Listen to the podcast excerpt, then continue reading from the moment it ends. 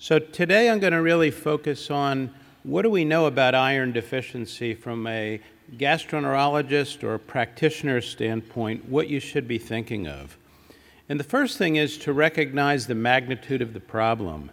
It's the most common uh, manifestation of IBD we see, short of IBD itself. 16 to 74 percent of patients have iron deficiency anemia with IBD. So it's a relatively common scenario to see this. If you look based on the age groups, there are different rates of occurrence, anywhere from 40 to 70 percent, children having some of the highest rates. But the most common scenario you may see this is in the hospitalized patients.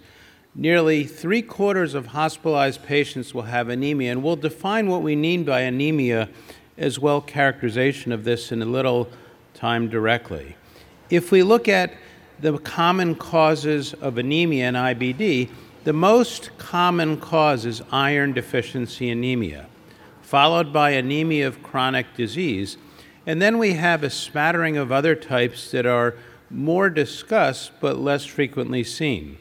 With Crohn's, we see B12 deficiency, folate deficiency can be seen, drug induced anemia with sulfasalazine, the thiopurines, and other medications, and some more rare associations. Hemolysis, myelodysplastic syndrome has been associated with the use of anti therapy and others. So, when seeing anemia, the first thing is to say, how severe is it and what's the cause? And if you look at characterization of anemia in the United States, um, the factors associated with this. So when you see the patient in the office, you may say, What are the things that I have to look at? Well, women are more common than males. CRP elevation is associated with it, and that would make sense because if disease is active, you're more likely to have ulceration and inflammation and they're bleeding. SED rate as well. The use of an immune modulator as well, or a biologic, and again suggesting a more moderate to severe disease is more likely to have anemia though it's not exclusively found in that patient population. And then prior surgery as well. So these are things that make sense and should be in the forefront of your mind thinking about this not only the treatment of the actual disease itself with the appropriate therapy, but the complications of the disease. And anemia is a marker of disease activity, and it's associated with pretty significant healthcare utilization. And this is one of many studies that have looked at individuals that have anemia over a duration of time. And as a marker of quality, this can be looked at as well. So, over one to two years or over greater than three years. And if you look, those that had over three years had more phone calls, emergency department visits, GI division visits, and hospitalizations, again suggesting a more durable long term anemia is associated with overall worse outcomes in patients directly and also postoperatively.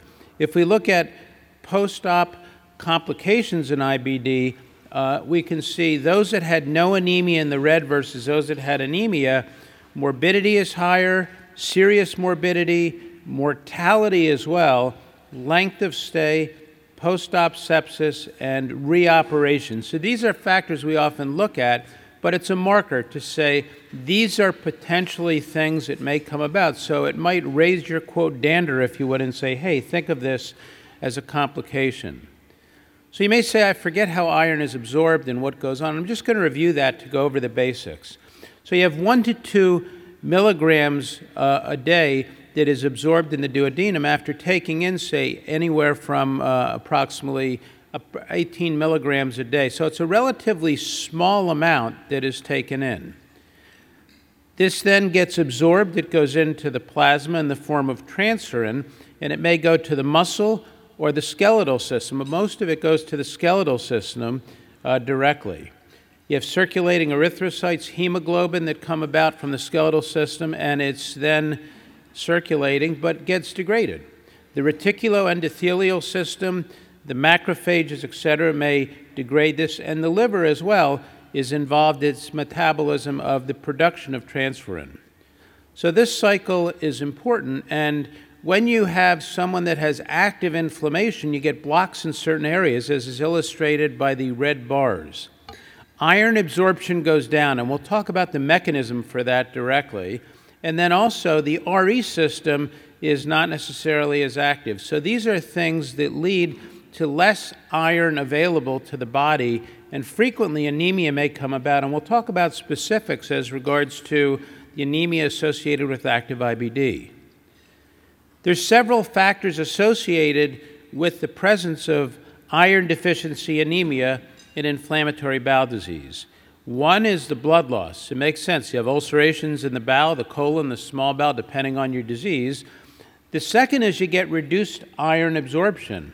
So it may be due to surgical resections.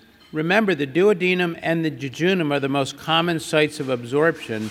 So if you have someone that has a bypass operation of the proximal GI tract, they're not going to get absorbed. But also, there's a mechanism whereby the iron transport protein is inhibited by active inflammation. Dietary intake may be lessened, and patients may go on things such as carbohydrates or other things to lessen the pain they might have, if you would, from strictures and Crohn's, and then hepcidin. So, this is an agent, hepcidin is a chemical in the body, if you would, that's produced in the liver, and it mediates the uptake of iron. And this is illustrated in this cartoon. So, what happens is the yellow is the epithelial cell directly that one might see in the small bowel, such as the duodenum or proximal jejunum and iron is taken in orally, absorbed, and it goes through a transport protein. The transport protein is illustrated here, and this is ferroportin. And this is associated with uh, the transport through the enterocyte into the bloodstream. What happens is, in states of active inflammation, uh, hepcidin is escalated hepcidin blocks ferroportin and leads to its degradation, and hence the iron cannot be taken up through the enterocyte. So the iron absorption is impaired, and you have subsequent development of iron deficiency directly. Is hepcidin elevated in IBD? Well, there's several studies. This is one of these. They looked at IBD patients and healthy controls. Hepcidin levels were higher in ulcerative colitis and Crohn's than in the healthy population, and they correlated with disease activity and also correlated somewhat with CRP. So the key thing to remember is hepcidin negatively correlated with ferritin, and it makes sense. So hepcidin goes up, it blocks the uptake of iron through the enterocyte, and you get less absorption. Hence, you could get iron deficiency directly. So, to summarize these points, anemia is the most common complication of IBD if we look at all complications. The key factors that we have associated with anemia are disease severity, complications, surgery itself, and prior biologic and immune modulator use. Again, markers of more severe disease. Anemia itself is a marker of disease activity and associated with significant healthcare utilization. Uh, it's the most common form of anemia in IBD is iron deficiency, and globally it's estimated about 30% of all people in the world, based on WHO standards, have iron deficiency anemia. Again, a very prevalent common problem. Iron absorption in the duodenum comes about in the upper jejunum through the enterocyte, circulates in plasma, it then gets taken up and is bound to transferrin, and it goes throughout the body an overexpression of hepcidin in active IBD will lead to reduced iron absorption. So, with that in mind, I think it's important to look at some of the things we see clinically in clinical practice. To start with, there's a lot of symptoms we can ascribe associated with iron deficiency anemia. Many patients come to see you in the office, they have IBD, and they say, Doc, I'm just tired. I have fatigue, it's overwhelming. And anemia may be one of the most common things. Obviously, think of other things as well in the right setting for Crohn's, B12 deficiency. Physical function, work disability. Some of the more common things, restless leg syndrome, may be prevalent in about 20% of patients that have iron deficiency, and it's correctable with treatment of iron therapy in patients that have iron deficiency. Cognitive impairment and hair loss. So, hair loss is another thing. There are many things that can be associated with hair loss in IBD corticosteroids, immune modulators, rarely biologic therapy, severity of disease itself, zinc deficiency, to name a few. But clearly, iron is often overlooked, and many patients walk around with anemia and are undertreated, if you would, in clinical practice.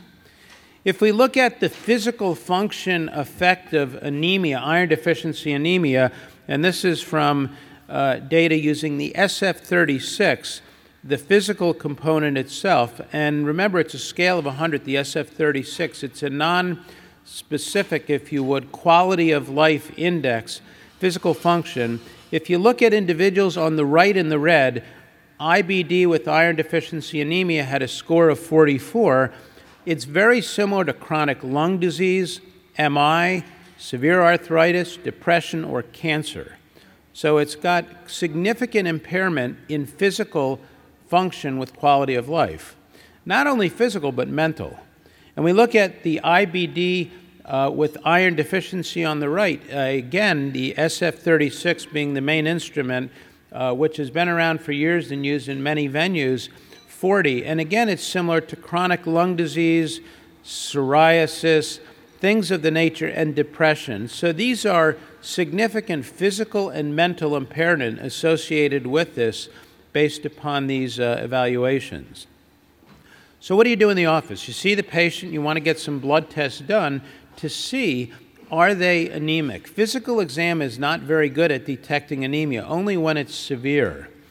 So, get a CBC with differential, a serum ferritin, and we're going to go through what it is that you need to do with these, obviously transferrin saturation, a CRP, creatinine, and a reticulocyte count. And if the cause of anemia is not identified, then get other studies secondarily. B12, spot methylmalonic acid, and a high level will correlate with low B12 level body stores. Folic acid, and remember it's not the serum folic acid, it's the red cell folate, which corresponds with your six week folic acid levels. Haptoglobin looking for hemolysis, LDH similarly, and when needed, a bone marrow aspirate to see does this patient have a myelodysplastic syndrome or other disorder. When we look at different stages of anemia, we have normal individuals, then we have those that have iron depletion, iron deficient erythropoiesis, and then finally iron deficiency with anemia. And there's different stages of anemia based on WHO standards. And I'll go through the definition shortly, what I mean when I'm saying anemia based upon this. So with iron depletion, the serum ferritin is the first thing to go down. And patients may complain of dyspnea with walking upstairs or with exertion as a common symptom that they have with this. Iron deficient erythropoiesis is when you have the ferritin goes down, the serum iron and transferrin saturation go down, and the MCV goes down as well, but your hemoglobin is normal yet. So you're in iron deficient erythropoiesis, and you can have these factors directly. And the final stage is when you get the absolute anemia with the iron deficiency, and your hemoglobin drops. So, once again, this is easier to recognize, and still, they require supplementation regardless of the stage you're in. And we'll talk about oral versus parenteral therapy when it's appropriate. So, WHO standards men and women have different levels, if you would, because menstruation is associated with women, and non pregnant women, a level less than 12 is considered to be anemia. For men, the definition is 13 grams uh, directly per deciliter. And then there's mild, moderate, and severe. And moderate is a hemoglobin in the non pregnant woman of 8 to 9. Pregnant women are about a gram lower, so it's 7 to 9.9, and men 8 to 10.9. So severe anemia, hemoglobin of 7 to 8. And these patients have significant impairment when it comes to their quality of life. So, how do you differentiate things as it relates to lab parameters. And we mentioned the ferritin. What do you do? So, when you have adequate iron stores, your ferritin is typically greater than 100. If you have active inflammation, recognize that ferritin is an acute phase reactant, and the cutoff for iron deficiency in patients that have active IBD, for example, is going to be 100. So you can look at saturation, and that will be low. That's regardless of the state of inflammation. But depleted iron stores during active IBD, less than 100 is what you want, as opposed to the standard, which we would consider 30, in those that have inactive, in remission IBD or other general conditions. And the saturation level we look for is 15 or less to consider it iron deficiency. If you want to differentiate between iron deficiency anemia and anemia of chronic disease, certain things can be obtained. And those labs we talked about, the iron is going to be decreased in both conditions. The transferrin is going to be increased in iron deficiency anemia, and that's a key, whereas chronic disease is going to be normal or decreased. Transferrin saturation doesn't help you ferritin is decreased in iron deficiency anemia, where it can be normal to increased in chronic disease. CRP will help to look to see is there active inflammation. But remember, in ulcerative colitis, about 50% of patients mount CRP. In Crohn's, 60 to 80%. So it's not all patients have that, and it's not always as reliable as we would like it to be or sensitive. And then EPO is increased in iron deficiency, but it's inadequate for the degree of inflammation in anemia of chronic disease. And then there's the combination of both of these. so to differentiate, you have the transferrin, the ferritin, and the CRP. Now, how do you classify anemia? So you see the patient in the office, you say, what do they have? And one of the easiest ways to differentiate is to say, are they microcytic? normocytic or macrocytic based on their indices.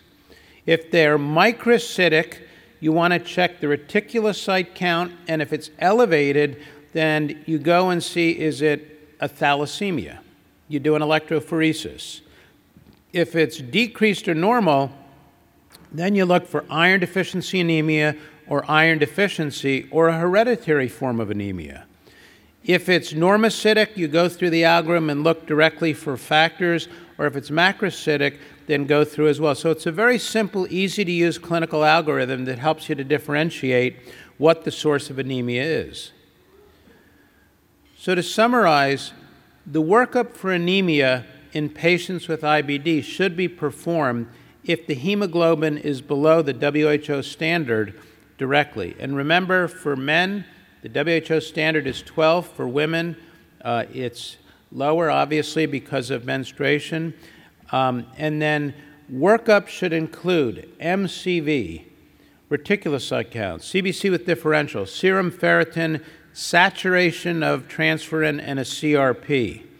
And then do additional workup for anemia if you don't identify it based on your initial parameters and it's not due to iron deficiency directly. The ferritin transferrin, and CRP are helpful in differentiating iron deficiency anemia uh, and chronic disease anemia. Thank you.